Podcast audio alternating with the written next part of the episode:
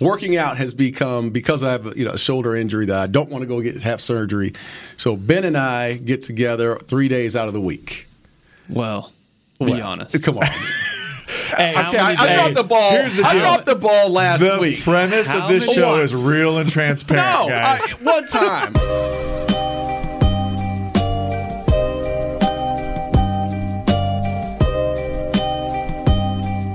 By Tyler Klutz and Ben Gibbs. And we all had this weakness. And it's been a part of my life, and I can speak personally for me. It's been a part of my life since day one is overcoming that part where you just wake up sometimes, or even just during the day when there's something that that task that you have to get to, and you just have that I don't feel like doing it attitude. So I'm going to throw it on out there. You guys open me up, and let's start talking about it. Yeah, I think this concept, and for you, and I'm going to use you as an example, this idea of I just don't feel like doing the extra things, right? I want certain things. I see memes all over the internet, right? I want the money. I just don't want a job, right?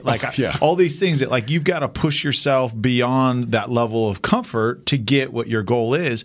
And so often, and everybody, I think in human nature, it's wired into us, that lazy gene. And I say lazy, and I'm not calling people lazy because yes, you are. I'm calling myself lazy. Yeah, you're calling everybody lazy, which we all are. Especially Ben. He's probably the laziest one at this table. Hey, I'm a recovering lazaholic. But and for you, the best at your sport, right? The 1% of the 1% of the 1%, right? It takes a level of dedication. It takes a level of commitment that is so far beyond so many other things. And that's something that we've talked about in the past. We still have to overcome that. Yeah. And I think the number one question that I want to pose at the very beginning of this topic is, what is the why that drives you to not listen to that voice in your head that says, I don't want to do it? Because ultimately, I think that's what it's going to come back to, is what's your why? We talked about this in a previous episode about, your why needs to be stronger than all the reasons that you don't do it. Right. And so for you, talk us through, as you're going through your journey, being raised in Phoenix, having, a family financial situation growing up, right? And overcoming poverty and overcoming odds of your neighborhood and pushing through and not listening to all the voices in your head that say, man, Darren, just do what everybody else is doing. Go be a gangbanger, go be this. Why did you, push through and not listen to that voice? I don't feel like it. I think the reason why I felt that way coming up was, that I went out and did the little things when it was 115 degrees in heat in Phoenix, Arizona, and I went out and ran and did those little things is based on fear. Mm. I mean, fear of not being successful. I didn't want to live in the projects or in the inner city all my life. There was so much more to life than just the status quo. So for me, it was fear. My whole life has been, even today, the reason why I get my ass up and go is because of the fear of not being able to accomplish the things I want to accomplish in life. And go ahead. I'm sorry. Well, I'd say I get that. Growing up, you had a very tangible fear of getting out the situation that you were. But now, when the outsider looks at your life and thinks, oh, he's got it all figured out. He's got everything you ever want. No. What is the fear driving you now? It's the same thing, failure. I'm afraid to fail. And we, guys, we played a game. And I can talk for every defensive back out there that played the defensive back position. What motivates you as a defensive back? It's the fear of giving up the big play. Mm. It's the fear of dun-dun-dun, and you're chasing someone on ESPN. By the way, I'm good, huh? Good friends. That was really good. I feel like you've heard that a couple times. A few times. To that point, one of my good friends back in Fresno State alumni, I'm not going to say his name. I'm not going to put him on blast. Say his name. But he was on the other end of the phrase getting mossed. Oh yeah. DB in Chicago. Oh no way. Oh, he was the original? Yes. Wow. Yes. So I mean the fear is real. But it's real, man. And that's what drove me every day to get up early in the morning, to go to work, be the first one in, to get the weights going, to watch as much film as I could, was based on the fear of letting myself down, the embarrassment, and all those little things that come with it, man. But I think that spanned it way. That, when I was a kid, I had this feeling. And I think that's what has motivated me all these years. Do you think that that's something that we've talked about this before? Do you think for you it's always come natural, sounds like, but for other people, can they learn something like this? Can they learn to overcome this? Yeah, I think so. I mean, listen, I don't have all the answers, but I look at things as milestones. Like if you really want something, like you really, really want it, whatever it is, if it's a better relationship with God, then get your butt up early in the morning, get on your knees, sit in a quiet closet by yourself, and do your thing. If you really want it, if you really want money, find a way. If it's money that interests you, then you have to be so selfish and so self-centered to go do what you want to do. And I don't have a problem with people that have goals and they set their goals and they're so selfish in doing so, because that's who they are. Mm-hmm. And if they got a goal that's in front of them, I was the same way. I had a goal in front of me, and there were a lot of casualties because of it. Mm-hmm. I lost a lot of friends. People didn't like me. I had haters come on. All you care about is success and this and that. Yeah, that was my goal. It was my goal, and I was going to do whatever it took to achieve that goal. So for anyone that's out there listening right now, I think you have to have – look, with greatness comes disruption. Everything's – you have to be disruptive. Mm-hmm. If you want something great or you want to achieve something, you have to go above and beyond. And I know it's cliche, but it's so true, man. You cannot stay status quo. Mm-hmm. So football, like you had fear of not getting beat, fear of becoming the greatest, right? Like the desire to be great. But now in the second phase, right? The second phase of your life, and there's so many facets we can talk about. And I think, like, you know, some of the biggest topics that, you know, me now being part of just the general public, right? A civilian, is peasant, like, okay, if you will, right. And so, like, some of the things that the common things are fitness, right? And health. Money, family, and then maybe faith in your spiritual journey, right? Like this whole idea of wellness. But like those are things now that you have a different approach to, right? Because you don't have to, you know, maintain your 4.69 right. 40. 4.6. 4.7? 4.6. That's blasphemous saying that to me.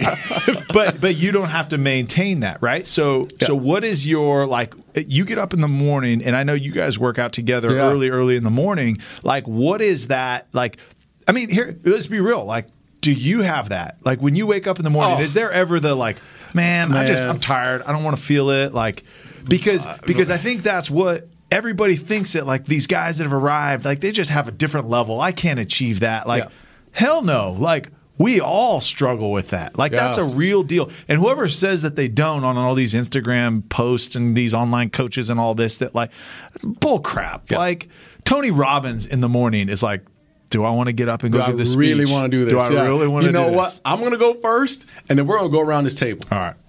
We're going to go around this table. Okay, so working out has become, because I have a shoulder injury that I don't want to go have surgery, so Ben and I get together 3 days out of the week.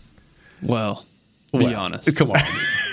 Hey, I dropped the ball. Here's the deal. I dropped the ball last week. The premise of this show is real and transparent, guys. One time. All right, I tapped out one time. What? But it's the reality of – can I finish the story? Go ahead. This is the reality of it. I thought we were trying to be honest. We are trying to be honest. I tapped out once. Okay, twice. Twice. Two times. Okay. Maybe we've worked out twice. Come on. Yeah, right.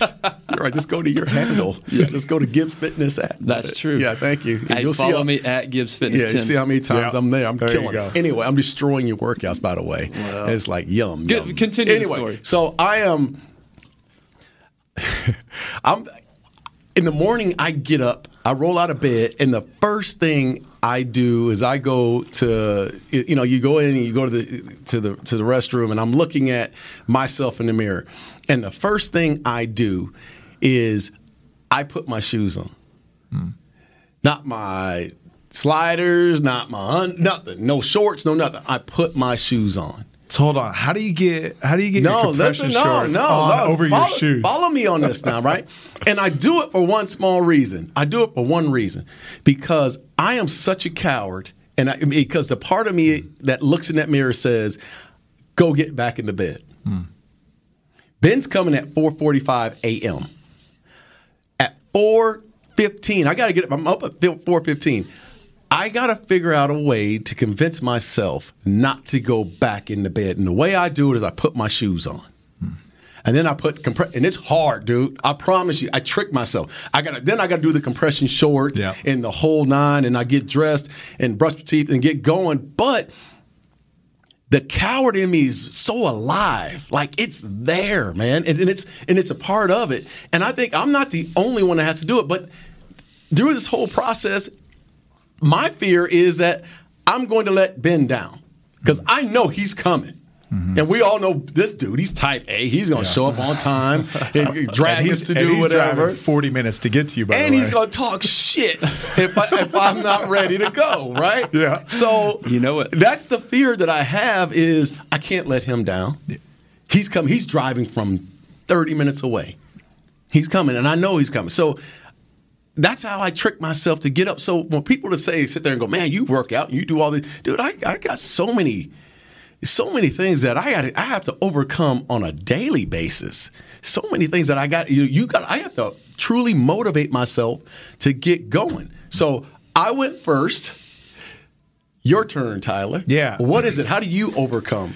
So, along the same lines on the fitness side, and you mentioned like having the accountability of someone, but I had. I mean, literally, growing up, I loved working out, and in my background, and like being a wrestling, like for me, that was like working out was so much easier than the actual sport, right? So I enjoyed that aspect of it. And then as I'm playing, I'm like, man, I can't wait for ball to be over so I can like just work out to enjoy it. And it's not just for, you know, being more explosive and you know, getting a better shuttle time and, you know, all these things.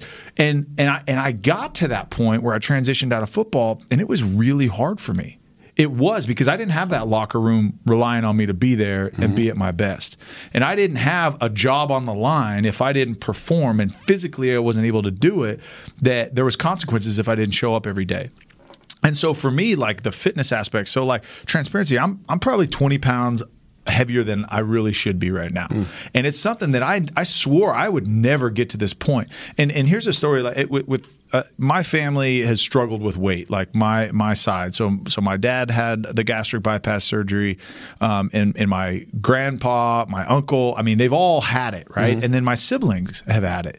And it's one of those things, and I didn't have any empathy for them at all when I was playing. So what was the mindset? What would you say to them? Well, so here's the thing. It's like there's either a back issue or a knee issue, and it was like this, and it's like – and I'm like really kind of naive to the fact that like, okay, there's a real life outside of where I'm at right now because like I get paid to work out. Right. I get paid well to work out. It's really easy to get motivated when that's all you got to do, right? And so there was no empathy for them and like, well, your back hurts. Well, get your core stronger. Lose some weight. If you're not lugging around the weight, like you'll be fine. Or your knees hurt and you can't run, we'll start walking. Like lose the weight, then you can actually do it. And there was no empathy on my part. And I got to this, and it's hard. Like to be honest, really that 4:45 wake up for me is hard. It really is. And I've put on weight. And what I found is like there's not any goal on the other side. Because here's the thing is like if I stay at the weight that I'm at right now, is it going to cost me a deal in real estate? Right. No, at all. Yeah. Am I not going to go on a date with my wife that next week? No. She's not going to treat me any different. How do you now, she may not sneak into the shower, you know, more as often. But there's very little consequences for me not to do that. That was my mindset probably until just a couple months ago, to where I'm at work and I'm just like, man, I'm realizing I'm not as productive as I could be. I can't focus as well because my diet's not where it needs to be. My consistency in the gym. Like I go to the gym, I work out in Frisco, Texas at Cowboys Fit. If anybody is listening, just look up Cowboys Fit. It's a phenomenal deal that Jerry partnered with 24 Hour Fitness as far as a gym goes. I mean, every resource that I could possibly want is literally 100 yards from my office. And I go there and there's a group of guys that I've gotten to know pretty well over the years and training there, and they're like, oh, 2 days in a row. Oh, yeah. And I'm like, I'm that guy. Yeah. I'm that guy now. But I really struggled with it. But what I'm learning and realizing is my why was not strong enough. My why to go work out is like, do I want to look good? Yeah. Heck yeah, that's a drive for me to go to the gym. But, like, if I don't look great, like, it's not that big of a deal. There's no consequence. Now I'm seeing that that's actually playing a role in my efficiency and productivity and relationships. Like, my wife and I, and again, this is transparent, Rob, my wife and I have probably argued more in the last 3.5 years since I retired for a multitude of reasons, and there's life situations that come up. But what I've learned is that I'm really irritable and crappy to be around if I don't have that physical exhaustion at some point, right? Yeah. Like, and there was a point when I was still playing, like, and it's usually that first month after the season, right? When you're like, I'm gonna take some time off, like, where my wife would be like, go to the gym. Like, I don't know, I can't be around you right now. Because you, like, you had to get that for out of real. You. Like, yeah. we would get in a fight, and I'd be so stubborn and hard-headed. I go to the gym, and, like, by the end of my workout, I'm like, okay, I'm actually seeing this from a darker perspective now. Like, maybe I was being a jackass. That aerodine bike your ass wore out. That's what it is. It will, out is full clarity, man. Break you. Yes. But what I'm seeing is it comes back to my why. Because I didn't want what was on the other side of it bad enough to go through the waking up early in the morning. And I blame it, okay, it's low testosterone or I'm this. Yep. And I have all these excuses that I'm listening to that voice in my head as to why I shouldn't do it, why I shouldn't get up. Well, I worked late last night, so I shouldn't get up. Yeah, But then it's like, okay, so then I sleep until 6 o'clock. Then I go to the work, no gym, and then I'm frustrated because, like, I feel rushed and I didn't get everything done that I wanted to get, and that's a real deal. So to circle back, my empathy for everybody struggling, this is a real thing, and I thought I was immune to it, but it's a real thing. That voice, like, I just don't feel like it, is a real problem that people have to consciously overcome. And I want to. There's a book that I read. It's called Unbreakable by Tom Shea. He's a former SEAL, and he does these extreme races, right, where they're running 150 miles, they're kayaking 50 miles, and they're riding a bike like 1,000 miles. These crazy races, and he talks about this thing called internal dialogue. And I don't know if you guys are familiar with it, but it's that voice in your head. Yeah. And it really, what it is the voice in your head is your weakness. That's all it is. It's telling you why you can't do it. Some may say, okay, hey, it's you know, the devil telling you can't, trying to, you know, and from a religious standpoint or faith-based standpoint is, you know, he's trying to contradict the power that God gives you and all these things, right? Trying to make you weak. Well, it's real, but here's the deal: is we control it. We control what we tell ourselves every day. When we put our foot on the ground, when we get out of bed, we control everything that goes on in our head, and it's just something that you have to train. A simple exercise, a very simple exercise, is what you do is you say, "Okay, I'm going to do 10 push-ups every day when I get out of bed in the morning, and 10 push-ups before I go to bed." Every night, right? Okay? And so you do that for a week, and then you go to 20 push-ups. And then you do that for another week, and you do 30 push-ups right when you get out of bed. And it's not about the physical aspect of it. But the exercise is this, is what you do is you focus on what that voice is actually saying to you, why I should not do those 10 push-ups. And take a note of it. Literally have a notebook by your bed and say, what is my voice telling me why I can't get out of bed to do these 10 push-ups? It takes a grand total of 15 seconds to get down on the ground and do 10 push-ups. And then at night, why you can't, why you're too busy, why you're this, all these excuses, why not? And listen to that, and until you can control that. And the whole point is if you stop and you miss one of those, then you have to start all the way over again until you can actually finish this. And I've never made it through it. I've gotten to 20. I've gotten halfway through my second week, and then something told me I shouldn't do it, couldn't do it. But there's nowhere that you can't do 10 push-ups or 20 push-ups. And it's one of those things that, like, he really talks about this internal voice and being able to drive you. And that's how he does these races, right? Like, think about these distance runners and all that. It's like your body's at exhaustion.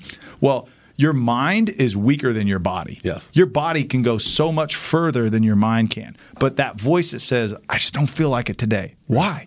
Why are you going to let your voice control you achieving the goals that you want to? Right. And it comes back, I think, ultimately it circles back. Your why has to be strong enough to really change that voice that's in your head that says, no, I'm going to do it anyways. Even if it's uncomfortable for a second, I'm going to do it. You know, Jimmy Johnson used to have this feeling. He's always – we're talking about – by the way, we are talking about the topic of I don't feel like it. and having those moments in your life where you just don't feel like doing whatever the task is at hand.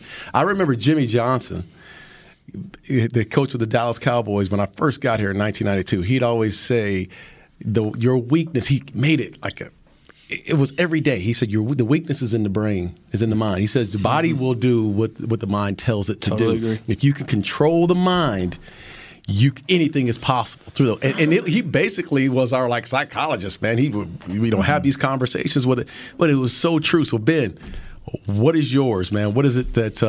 How do you overcome? I don't feel like it. Yeah, to that point before I get to that, what Jimmy was talking about. That's why I like to put physical challenges for myself out there every now and then, because I know that when things get bad and when I get tired and I don't feel like going anymore, but I do it anyway. It's just another check mark next to that feeling of I don't feel like it anymore. Mm. So for me, I hate being bad at something.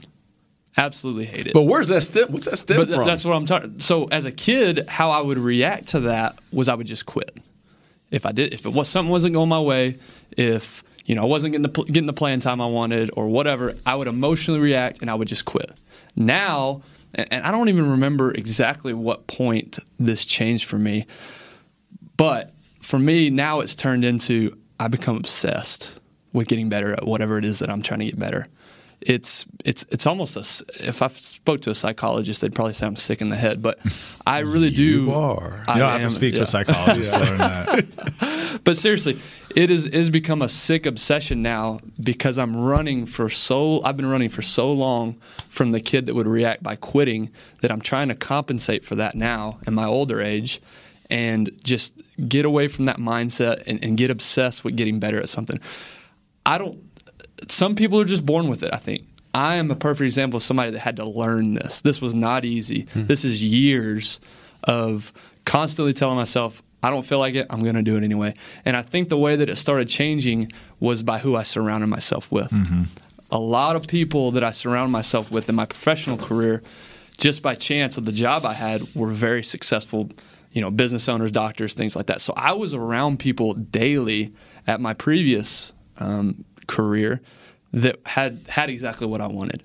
And so for me to sit there and see these people, it just rubs off on you, right? Eventually that it carries over to everything you do because you just see it every single day and you're just exposed to it so much and you know what you're shooting for because you see a tangible example of it every single day. Mm-hmm. So for me, it's taking it from, I can't stand not being good at something, taking it from quitting to now I become so obsessed with it until I get close to mastering whatever that task is. And I'm not a finished product by any means. It's still something I work on. You know, it's crazy, but you, of anyone I know now, I mean, you are an extremist. Mm-hmm. Yes, I am. All the way. Like you've made this transition from, and I remember you telling this story to me one time, and I actually saw the picture of Ben when he was a kid. We'll post that someday. 18 donuts was that in his mouth. Your 8th grade ID card? Is that what that was? We'll put that up on our Instagram one of these days. Wow. But now you know why I'm so obsessed. But, I mean, does it go back to some fear of going back to? 100%. Because that kid was scared. He was a coward. Again, I quit whenever things got hard. And I just got to a point where I was sick of that. I was sick of living that way. So I might have dialed up the notch a little too far the other way, but I would much rather be obsessed on the way I am now than I was back then. Hey, go ahead. Yeah, I like this idea of fear because I think that's a big driver. It drives us good or bad, right? Like that really is a good deal to really listen to that voice. But here's something, and this is something that's going to probably go a little bit deeper than what we're talking about right now, but I'd like to go there, is like you quit or you don't do these things because you don't feel like it, but like why? Why do you not feel like it? My fear, and this is me personally, I'm not going to speak for everyone at the table, but my fear is that if I fail or if I put myself out there, if I do these things, then my fear is that I'm going to get exposed. Right, I'm going to get exposed for the people the person that I know that really I are. Yes, not what everyone thinks that I am, or the image that I put out there, or what the public perception is. Like that, like holy smokes, like all these people, like that I'm like going out and trying to do this, and I fail. They're going to actually figure out who I really, really are. Yeah, that is deep, man. That's really deep, and that plays across the board. And we don't, you know, we come from the athletic professional world of sports, and you see guys play at a high level, and then you see some guys play at an average level or whatnot. Even guys that are really talented, they still play at this average level, and it's regular people. But I'll say this, man. I think one of the things that if you want to really talk to successful people, like people that however you want to measure it, success. But those who I feel have had successful lives and they have touched people and done tremendous things and accomplishments, there's one thing about them. They don't give a damn. Mm. They don't care what you think. They don't care what I think or anyone else. And half the time, they don't even give a damn what they own, what they feel, you know, outside coming in. They just want to get done what they need to get done. And the great ones do it. I don't know how many times I've heard stories about Michael Jordan.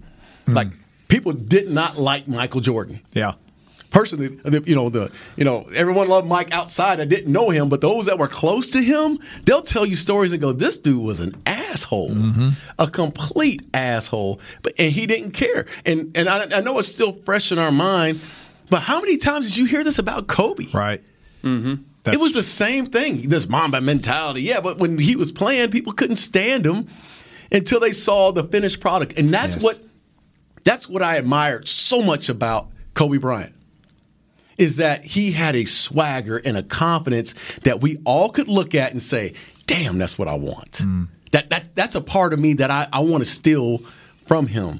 And I'm not the only one, I'm sure. There's so many people we admire those who are willing to go through the fire. Yeah, he's a guy that I've heard stories from people that know him personally, and I never had the opportunity to meet him, but that would hey, we're gonna go meet in Vegas for the weekend.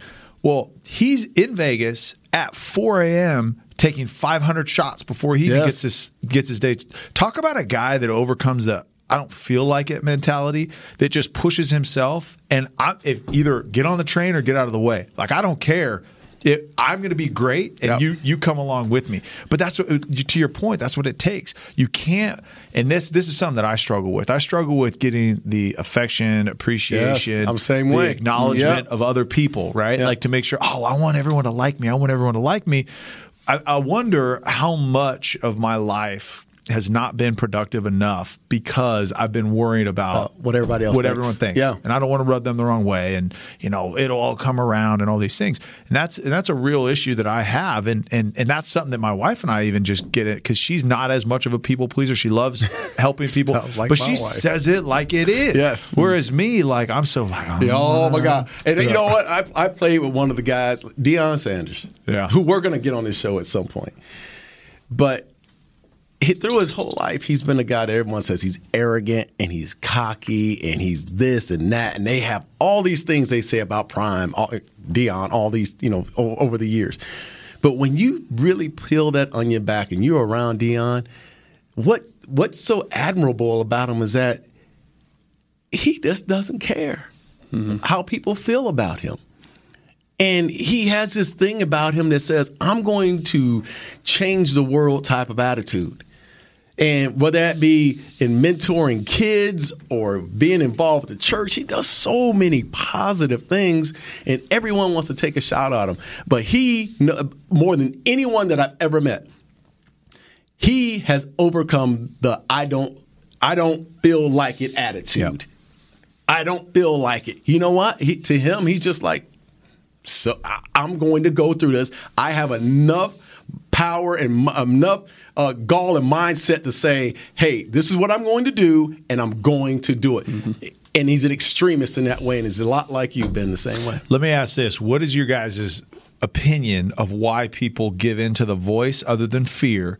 Why do you think people give in to this voice so often? And comfort. I think culture-wise. Yes, comfort. It's comfort. It is much easier to stay in bed than it is to get out of bed on a Tuesday morning when it's raining and it's cold outside. Comfort, we're designed as human beings to be comfortable. It's part of survival. It's part of your instinct to survive, is doing the path of least resistance so that I can keep living, right? So comfort is 100% the reason, in my opinion.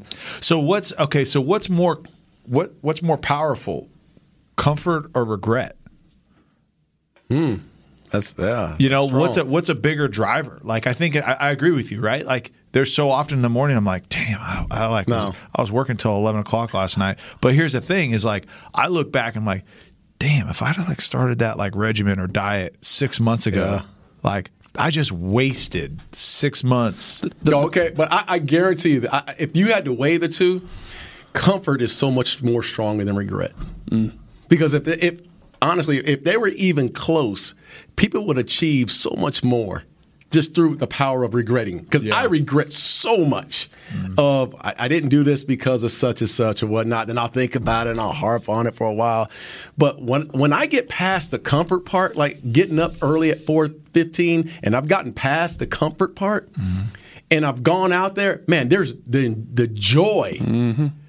I'm serious. Now that I've gotten past that, I've gotten past the comfort part. I'm in it and doing whatever I'm doing. I've achieved. What's the term that you always use, Ben? What is it that you say about you finally achieve what it is? You don't remember right now. There goes your wow. Yeah, but there's so much more. There's so much joy in the fact of actually getting done what you needed to get done. Yeah. Well, that's the thing. We oftentimes let the way that we're feeling in this current moment overshadow whatever it is the goal that we're trying to achieve. And like we were talking about earlier, that goal needs to be so big that it can overcome that current feeling. Whatever your current mind state is, that goal you're trying to achieve can overcome that. Have you guys ever heard of Ross Edgley? Yes. Yeah. So Ross is the guy that swam. Yeah.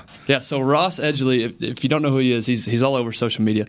So on a bet in a bar, he decided he was going to swim literally around Great Britain.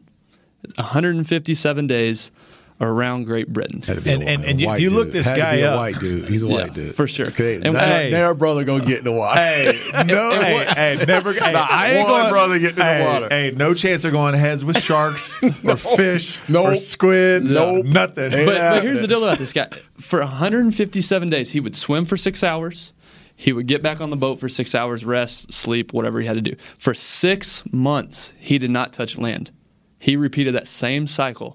6 hours swimming, 6 hours in the boat.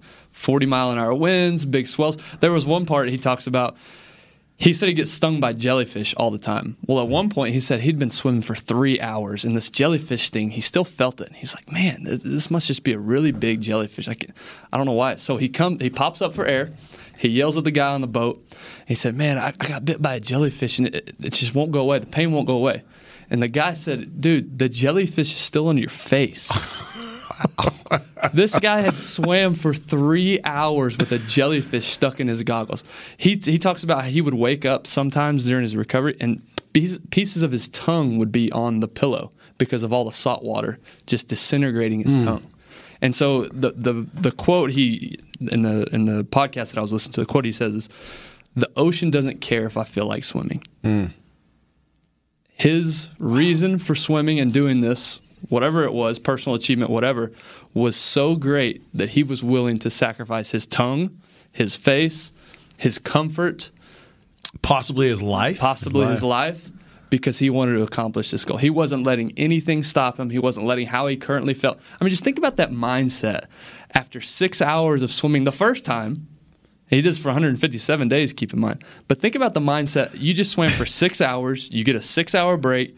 And you got to jump back into that water and do it all over again. No. Every single day for 157 shifts. I mean, talk about a plenty of time for that inner voice in your head to tell you, hey, you just shut this down. Yeah. Shut it down. Let's go in. And, you can't do it. And justifiably so, right? Yeah. Every single physically, that shouldn't be possible to swim for 6 straight hours for 157 And if you look this guy up, he's not built like Michael Phelps. Like, dude is stacked. Like, he's thick. Like, he is jacked.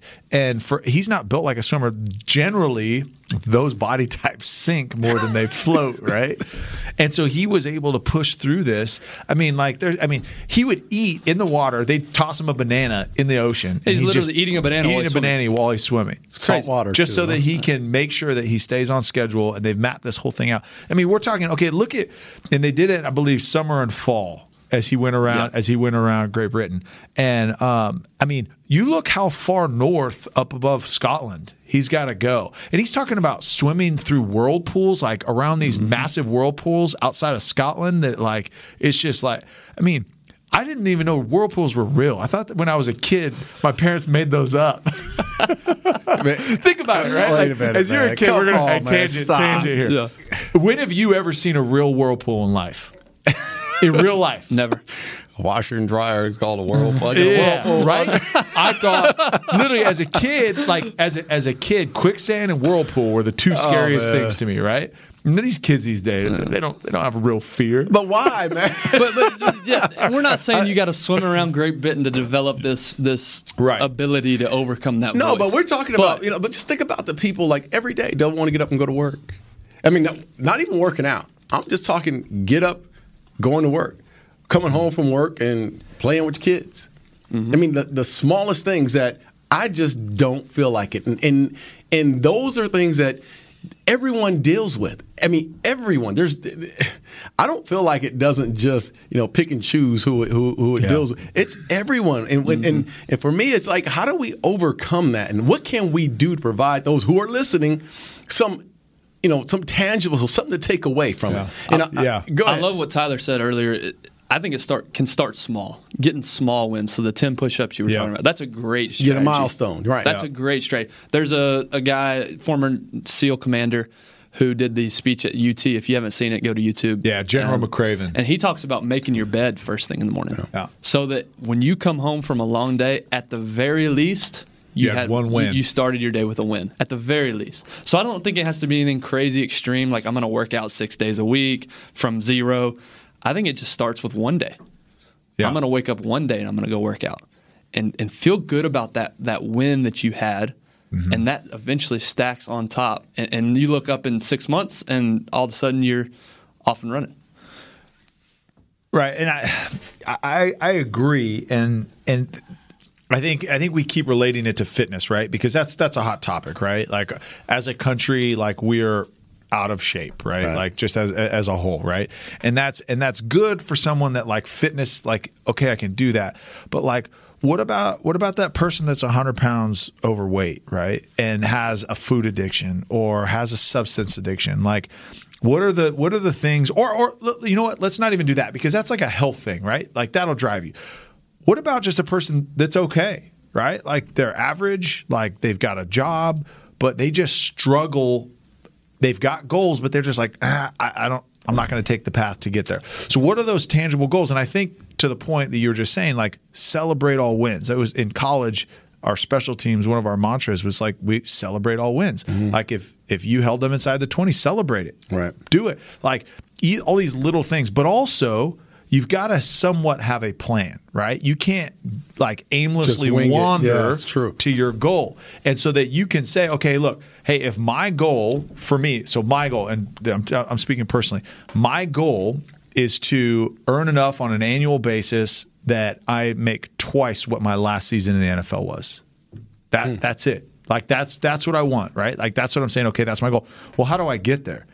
Because literally for the last 3 years, I've been working my ass off. Like, I'm really, from a work perspective, I know I've been struggling on the fitness side, but from a work perspective, I've been working my ass off to grow in this industry and make that transition and do all this. But, like, I feel like I'm running in place sometimes because it's just, football was like, okay, put my head down and work. But if I don't have an actual plan, I'm not going to move forward. And so I think, to your point, celebrate all wins, but mark those down and have those to look at, so that it's like, okay, hey, I need to make X this year. Okay, I need to make 2X next year, and you make 3X next year, and then go until I reach my goal. And then celebrate those along the way. Because if you just say, okay, hey, either I'm going to make $1 million a year or I fail, then it's like, you're going to get halfway into it and you're going to quit. Yeah. That voice, like, you're not going to make it. You know what, man? I think it goes back to, and it doesn't matter what it is that you want to achieve. It doesn't matter if it's the workplace, if it's fitness or whatever it is. Ultimately, in the end, it goes against things that we always teach our kids. But you have to be selfish. You really do. You really, like, you know, the guy swimming in in the ocean. I mean, that's Would you ever do that? No, absolutely. Have you ever swam in the ocean? Put my toe in, but took it right back out real quick. The beach in Cabo. Yeah, right. That's exactly where I was. But I'm serious, man. There's got to be something, like, you got to be so hyper focused that it has to be a selfish part of you that says, "Hey, for this next hour and a half, this is my time." Mm-hmm. This is my time, and this is my goal. Because what happens to us? There's always, okay, I set my mind to doing this, and then here comes the distractions. And here they come, and they keep layer after layer of distractions. And excuses, excuse. I mean, ultimately, you have to sit back and say, this is going to be Ben's time. Mm. And for the next 2 hours, for me to accomplish what I need to accomplish, here it is. It's on me. Mm-hmm. Or have, like what I do is, I have an accountability partner who's sitting across from me now, who's going to hold me to the fire, man. But, I mean, we can't do this on our own. Mm-hmm. How many things have you ever really accomplished on your own? Nothing. Not a damn thing, nothing. Right? I mean, absolutely it takes people to encourage you. You're going to fall. You're going to have a wife that says, "Hey, baby, I've quit on my own." Yeah, absolutely. Yep. I quit on my own as well. But in order to achieve anything that we do in life, if you're trying to do it by yourself, even the guy that was swimming, he had a boat that was right next to him, but people were encouraging him and getting him going. You have to have someone pushing you along the way. Okay, so let me. Here's a challenge to what we just talked about, right? So we're saying be selfish, but then also have accountability from other people. Yes. So what is that? What is selfish? When you say selfish, do you mean at the expense of someone, or do you mean sacrificed by someone? I'm saying at the expense of those that – how many – I can say it to you. I have so many distractions. I have so many people pulling me every single day, and I'm sure we all do. Hey, for anybody that knows him, like, that is an understatement how he's saying it right now. But there is, like, you're going to have through this process people pulling at you.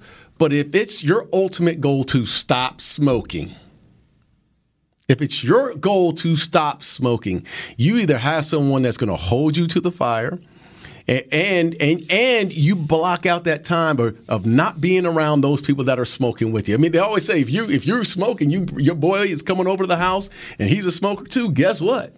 You're trying to quit, and he's. But that's what I'm saying. There's so many outside distractions, so you have to be. It's almost like a game plan. This is what I'm going to do. This is what I'm going to get out of my life, and this is the focus. I am hyper focused on getting done what I need to get done. Period. Because if not, man, you're going to have all these distractions and people pulling you from, from different angles. Yeah, you got to surround yourself with people that have what you want. In my opinion, you two guys are great examples. You guys have accomplished so much, and so just being around you two makes me want to be better and keeps me from listening to that voice if I don't feel like it. Because you guys draw me up, and whoever it is that you surround yourself with, if they have what you want and what you're going for, the chances that you're going to overcome that voice more often than you're not are pretty good. Mm. So stop being a pussy then. That's what you're trying to say, huh? Pretty much. Okay. Hey, Ron, not so tough at 4:30 in the morning, are you? I'm not, man. I'm the biggest coward. Oh, man. Hey, that deep crosser. Well, hey, listen, we're going to end the show right here with I don't feel like it. And listen, we want reviews. We want people to hit us back and let us know exactly the topic and give us some words of wisdom, some advice on how you've accomplished and gotten over the I don't feel like it bug. So, again, speaking for Tyler Klutz and Ben Gibbs, the Darren Woodson Show, and we will see you again soon.